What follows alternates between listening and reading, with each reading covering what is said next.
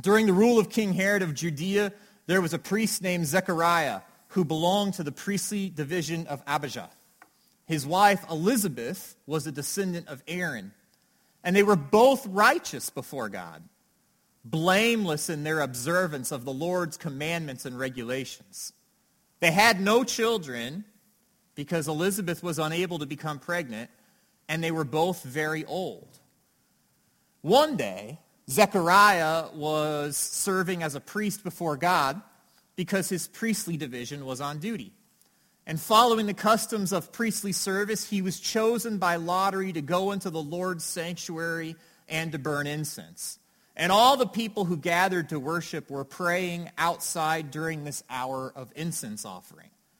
An angel of the Lord appeared to him, standing to the right of the altar of incense. When Zechariah saw the angel, he was startled, and he was overcome with fear. And the angel said, Don't be afraid, Zechariah. Your prayers have been heard. Your wife, Elizabeth, will give birth to your son. You must name him John. He will be a joy and a delight to you, and many people will rejoice at his birth for he will be great in the Lord's eyes. He must not drink wine or liquor. He will be filled with the Holy Spirit even before his birth. He will bring many Israelites back to the Lord their God.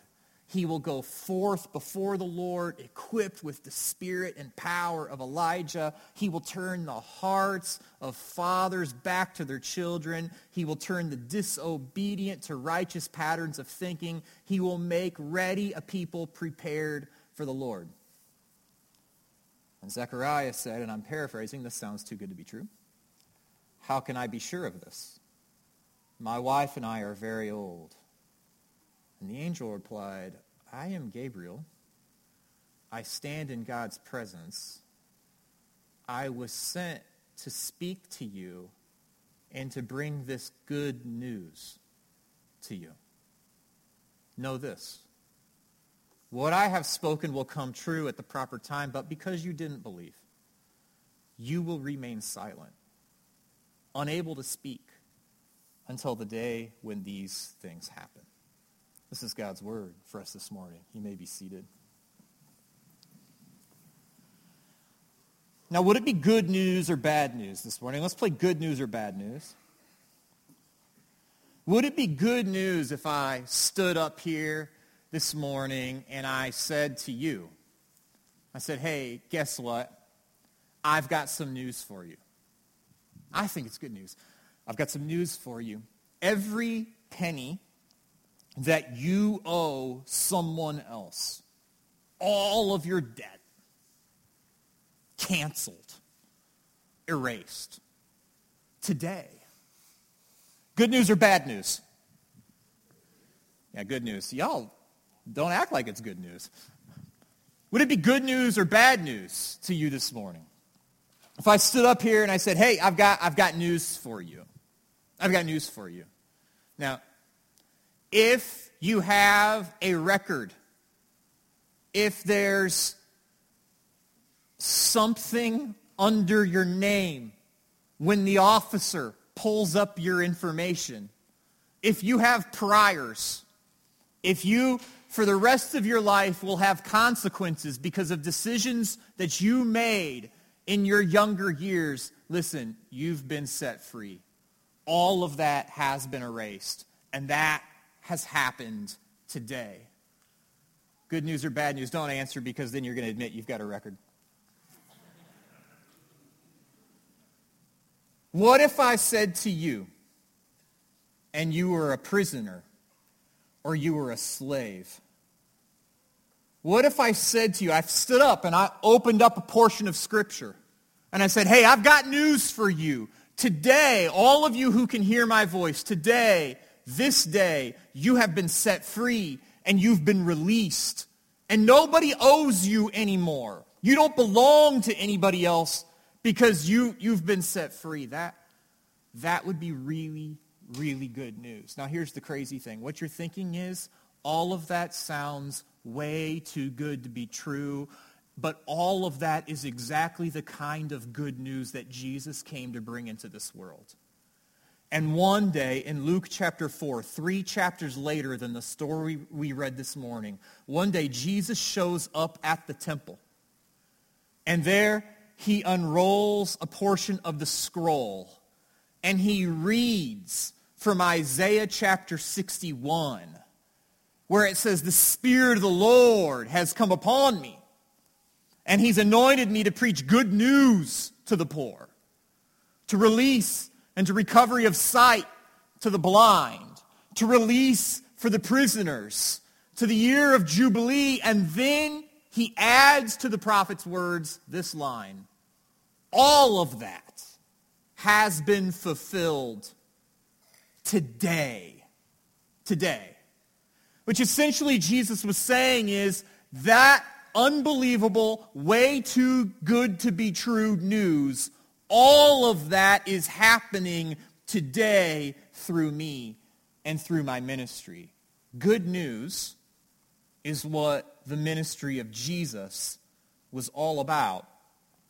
If you, re, if you remember, we're basing our Advent or our Christmas sermon series here in the Sundays of December around the pronouncement, the announcement that the angels said to the shepherds to announce the birth of Jesus they said this simple line, don't be afraid. That was last week.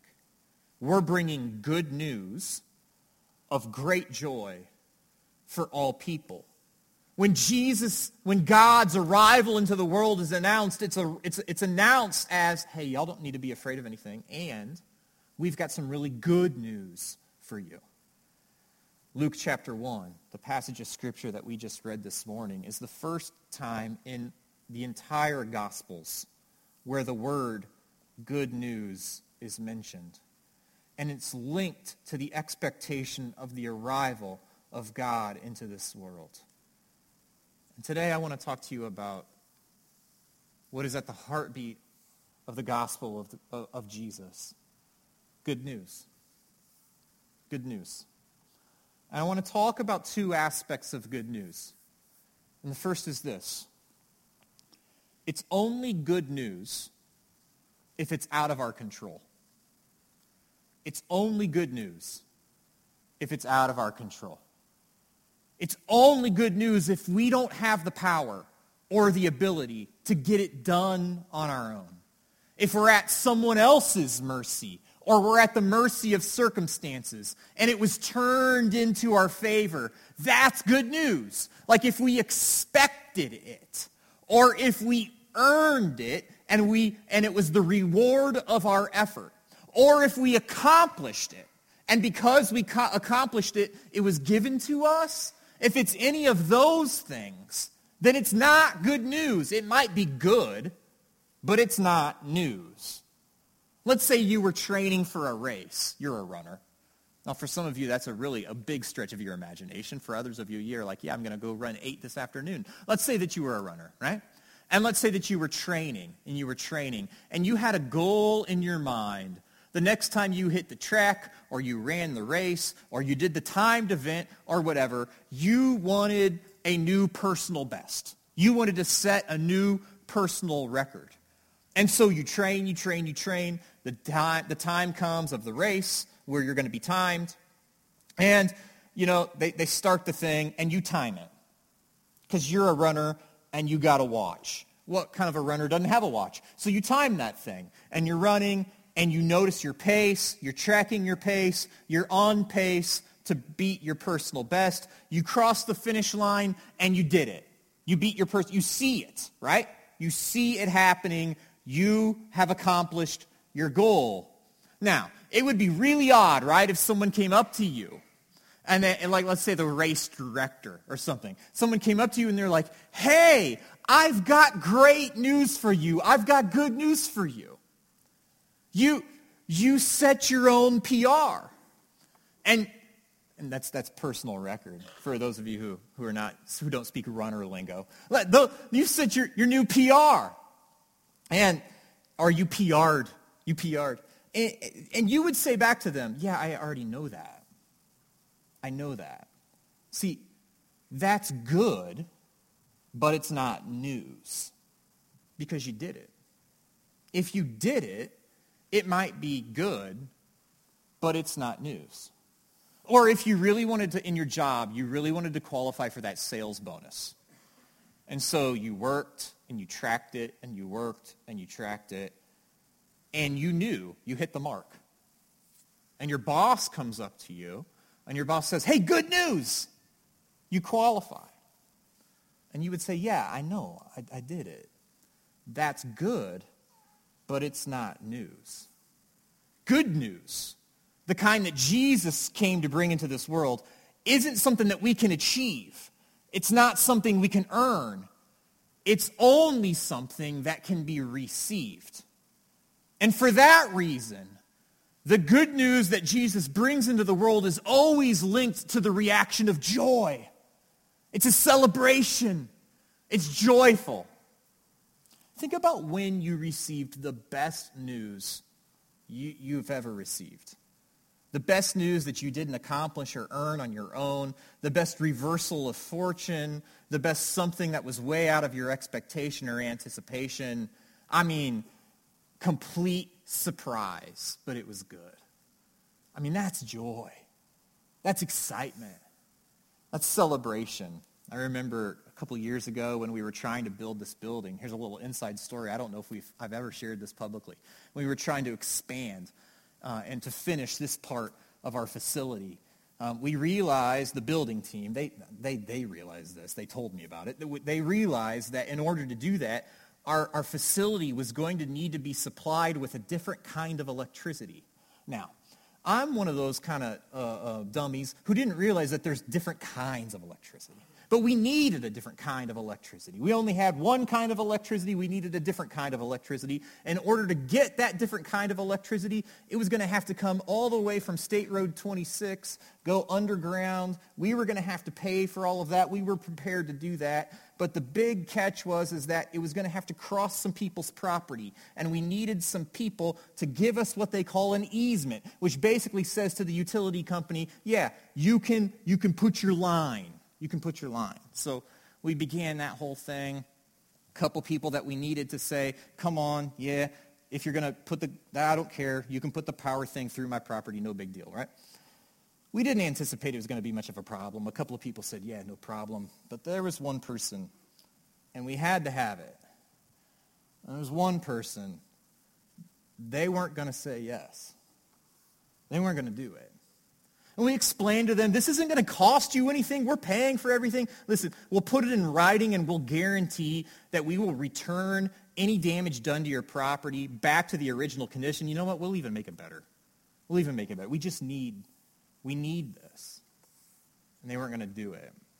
And so we had this meeting of the minds. We, we had people from the building team and our contractor was there and and the person who was going to say no, and then our building is supplied by Duke Energy. They were there, and it was this whole, this whole meeting thing so that Duke could explain exactly what they were going to do. And I thought that was going to be, everybody would understand, no big deal, but they weren't going to do it. And I remember leaving that meeting, and I remember thinking, oh my goodness. Like, we can't do this. We'll never be able to expand unless this person says yes. And all of a sudden, out of nowhere, another, another power company entirely. So this is Duke, and Tipmont's around here somewhere. All of a sudden, Duke says to Tipmont, hey, they got, they got this project. And there's this person who's not going to let them do it. Do you think you'd, Tipmont, you'd be, and Tipmont gave us a call. And they said, you know what, we'll do it and it's going to cost you $30,000 less than if Duke would do it. And when I got that phone call, when the building team got that phone call, man, the people who serve on the building team, you know, they're, they're tough guys and stuff, but boy, I felt like giving a big old kiss on the mouth. It was joy. It was joy. That's what good news does. Because it's not what you expected. It's not what you anticipated. If you go to the doctor and there's a growth, and you're really expecting, and even the doctors are expecting, that that thing's cancerous. And so they do the needle biopsy, and they come back to you with the news, you know what, it's benign. That's good news. And that produces joy. Or if you've been trying to be pregnant for years, and every month is like another reminder. And then one day, there's the two lines. That's joy. That's joy. Good news is something that's out of your control. It turns in your favor. And you can't achieve it on your own. You can only receive it. That's the first part of good news. The second part of good news is this. It's only good when you expect bad news.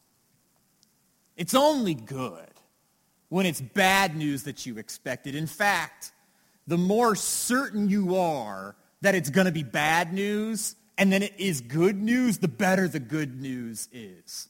It's only because we might not have been able to receive electricity that it was good news when we got the news that we received. I mean, it didn't look good. Because that growth could have been cancerous, it's the bad news that makes the good news really, really good. And this is the problem. When we talk about good news in our culture, when we talk about good news in our world, in order to really understand it, we first have to understand the bad news. But we really don't think there's that much bad news around. In fact, we, we kind of think we live in a pretty good place. It's pretty good. Our life is pretty good. Which is why, for so many of us, when we start to believe in Jesus, it's not like we've received this incredibly too good news to be true.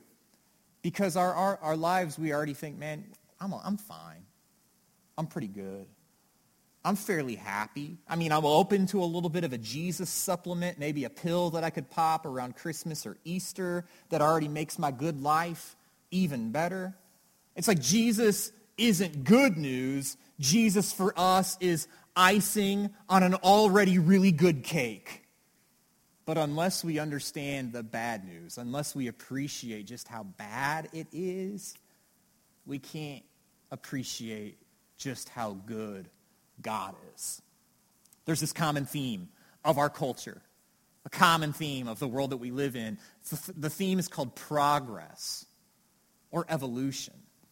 And the belief is that we're, we're getting better. Like a hundred years ago, it was really bad. A hundred years before that, it was even worse. But now it's a little bit better. It's a little bit better. We think we're becoming more loving, more generous, more politically correct, more environmentally right. Eventually, we believe we'll be able to cure what plagues us, cancer and world hunger. And when we do that, when we get all that, then we're on the way to utopia. We're just getting a little bit better. We're just getting a little bit better. And listen, I don't like to be negative, and I don't want to rain on anyone's parade. I don't want to burst any bubbles here this morning, but unless we understand the bad news, we can never really understand the good news that God has come to bring. And the reality is we're the world and, and ourselves, humans, we are so much m- more messed up than I think we realize. The bad news is realistic news. We're not just basically good, continuously evolving people who are progressing. We're actually kind of in a dangerous spot. And the fact that we think we're pretty good is actually evidence of how messed up we actually are. The Bible has a word for this. The Bible says that we're sinners, that we're so far gone that we can't even save ourselves. Unless we understand the bad news, we'll never really understand and appreciate the good news. So you don't have to take my word on it. You don't even have to take the biblical word on it. You just have to look around. You have to look around. And we are, let's, let's be honest, we are making progress in some areas, and I thank God for that. Like, I thank God for that, and we need to continue to make progress in some areas. But if you look at the big picture, things are, are pretty much as they've always been. Pretty much as they've always been. I mean, the 20th century, the century that we just turned the clock on 20 years ago, the 20th century was this era of incredible scientific progress. Incredible scientific progress.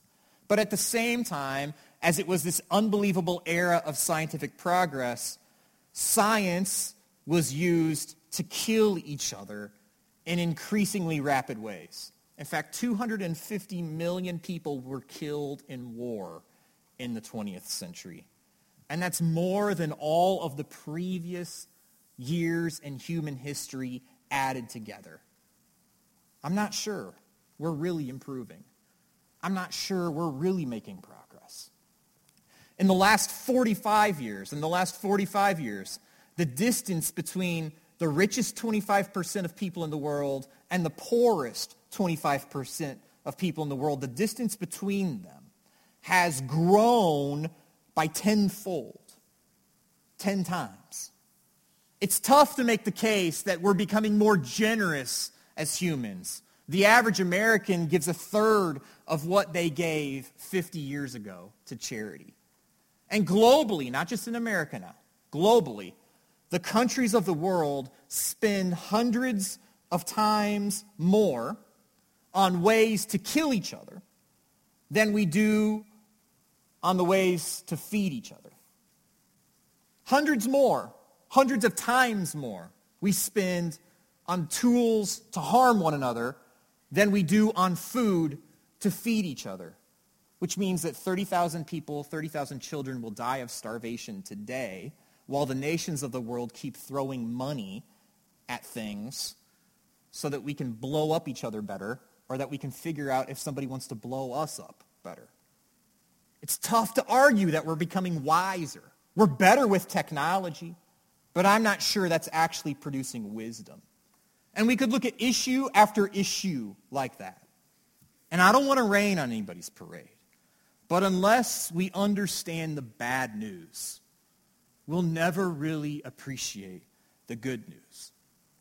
And the reason why things have not fundamentally changed is because the root problem has never really been addressed. In fact, we're not even capable of addressing it on our own. And the root problem, the problem that causes the unraveling of it all, is that our relationship with our Heavenly Father was and is broken. The root problem is our broken relationship with God. We're alienated from God. And since we're, we're alienated from God and we have this broken relationship with God, we don't live rightly related and we don't live according to the way that God has always dreamed that people would live. So we live lives contrary to our own nature. We live lives against the way that God created us to live, which means we're in the process of living in a way that's actually destroying ourselves and harming ourselves. And Jesus describes that direction as we live in contradiction to the way that God has always intended that people would live. Jesus describes that direction. And the word that Jesus uses is, or the, the image that he says is that everything that doesn't live according to its purpose will ultimately end up in the garbage heap. And the word that Jesus uses when he talks about the garbage heap, the Jerusalem dump, is the word Gehenna. And what he's saying is that everything that isn't fit for life in Jerusalem everything that doesn't live according to the purpose of life in Jerusalem, well, what do people do? They throw that out. So if you have a piece of pottery in your house that you use to serve some water or maybe a platter of food, and that piece of pottery, because you have toddlers, is broken, well, what do you do with that broken piece of pottery? You throw it out into the garbage dump because it isn't living according to the purpose of life in Jerusalem. It doesn't have purpose. It's worthless. And because of that, you throw it out, and it's incinerated. And so Jesus is saying this. If our lives are not rightly related to God, and we aren't living in the way that God has intended for us to live. In fact, we're contradicting the purpose that God has given for, for, for which we are made. When God sets up his new kingdom, well, we're worthless. We're worthless. I'm sorry that I have to say that. But unless we understand how bad the news really is, we can't really appreciate the good news. But I've got some really good news for you. Really, really good news for you. And it, the news is nothing that we could expect. It's certainly nothing that we could ever achieve on our own. The news that I'm talking about is way better than learning that your church can be supplied with electricity, way better than discovering that a stock you took a flyer on years ago, like doubled 10x. Way, way better news than learning that it's benign. It's way better than learning even that you're going to have a child. It's the best news you could ever, ever, ever imagine. The news that the angels shared is this. While we abandoned God, God never abandoned us. While we rejected God, God never once rejected us. While we ran away from God, God ran toward us. God remained unwaveringly and steadfastly in love with us, so in love for us that he became one of us in the person of Jesus. He was so in love with us that he died in solidarity with us, that he experienced estrangement from God in separation from hell with us. The good news is that we were destined for the garbage dump, but now we're destined to reign forever with him. The good news is that whereas I was once alienated from God, we now have this rightly arranged relationship where God lives in us and we live in him and we're learning and we're growing. The good news is we're forgiven. The good news is that Jesus set in motion this revolution whose essence is good news and will ultimately remake the whole world in God's image. It's a, it's a revolution of the way that the world was always supposed to be. And it will bring an end to all wars, an end to all oppression, an end to all racism and all hatred, an end to all sickness and an end to all death. Someday, someday, every knee will bow. And someday, every tongue will confess that Jesus is Lord. And he will reign forever and ever and ever. And the good news is that because of Jesus, we can live that way now. Now. Now listen. You just heard that. And if you're anything like Zechariah, you probably thought, that's way too good to be true. That's way too good to be true. Here's Zechariah, who's married, and him and his wife have lived blameless, according to Scripture, blameless before the Lord for decades. And they're old now. He's so committed to the work of God in this world. He lives as a farmer up in the hill country. And he comes down to serve in the temple. He takes a day's journey on foot to do this. This is how committed he is to the work of God in this world. But for their whole life, they've never been able to have a child. And they did everything right and nothing wrong. They were blameless before the Lord. And one day an angel shows up to him as he's performing his temple duty. And he's there serving the Lord, and an angel shows up and says, I've got news for you. Your wife is pregnant. She's going to give birth to a boy, and you're going to name him John. And your boy is going to be an incredible man. He's going to prepare the way for the Savior of the world. That's what he's going to do. He's going to turn fathers back to their sons, many people of Israel back to the Lord. And you're Zechariah. And your biggest dreams died 30 years ago. You're old. and you're no dummy. You know how biology works. And you figured out anatomy and physiology. And you know that time has come and gone. And the angel says this word of good news. And so what Zechariah says back in return is kind of the same thing all of our hearts are saying when we hear what I just said about what God will do. We say, man, that's great, but it sounds way too good to be true. Way too good to be true. And when we don't believe the good news like Zechariah didn't believe the good news, listen, church, good news is silenced in our life. It's silenced. When we don't believe it, he didn't believe it. And when we don't believe it, the same thing the angel said to Zechariah is, okay, you're, you're, you're quiet now. You're silenced. The good news is silenced in us. And there are so many people here today. There are people here today that when you hear this good news message of what God will do, that one day no more sickness, no more death, all oppression, all evil, all hatred, all racism, all of that will be wiped away and God will rule forever and ever. When you hear that, you think, uh, I don't know. I don't know. You kind of say, yeah, right. And I admit, it is hard to believe when we live in the world like we live in. It's hard to believe that God is winning. How is it possible, God, to turn this whole thing around, you say? And if we give in to that, like Zechariah, we pay a price. The good news is silenced. And because we're really not sure of it, we don't work to align our lives towards it. We don't live now like how it will one day be because we don't really believe that it will one day be like that.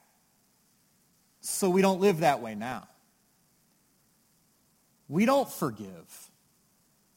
We don't love. We're not resilient. We're not steadfast. We don't give and share. Why? Because we're not really convinced that's actually how it will be someday. It's too good to be true. It's too good to be true.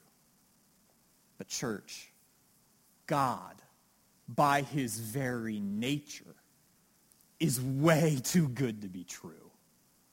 God, by his very nature, is way beyond what we could ever believe, far exceeds what we could ever hope for or imagine.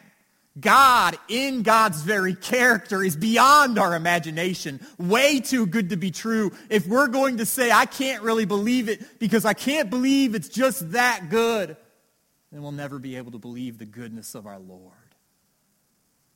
So the angel shows up and says to Zechariah, and the angel shows up and says to some shepherds, and Jesus shows up in the temple and it reads the scroll of Isaiah, and everything they have to say is this. I've come to bring you good news. And then it becomes on us. Do we choose to believe that's true or not? If we do, if we orient our lives around the good news message of God, you know what happens? We become people who are like God. We become people who take God for who God says God is. And we begin to do the things that God says we should do because we really do believe that the most true thing on the face of the earth is the message of good news that God has come to bring. All debts forgiven, all sins forgiven, all prisoners and all those oppressed who have been released Justice and mercy and compassion becomes the currency that we live and breathe and dwell on, and we recognize that love is what ultimately wins today and someday forever because Jesus Christ is Lord. One day, and Jesus Christ is Lord of our life today. I got good news for you. It's way beyond your belief. You'll never believe it. It's way too good to be true. Here's the good news. Through Jesus, you can live, we can live together like he's Lord, not just someday, but today.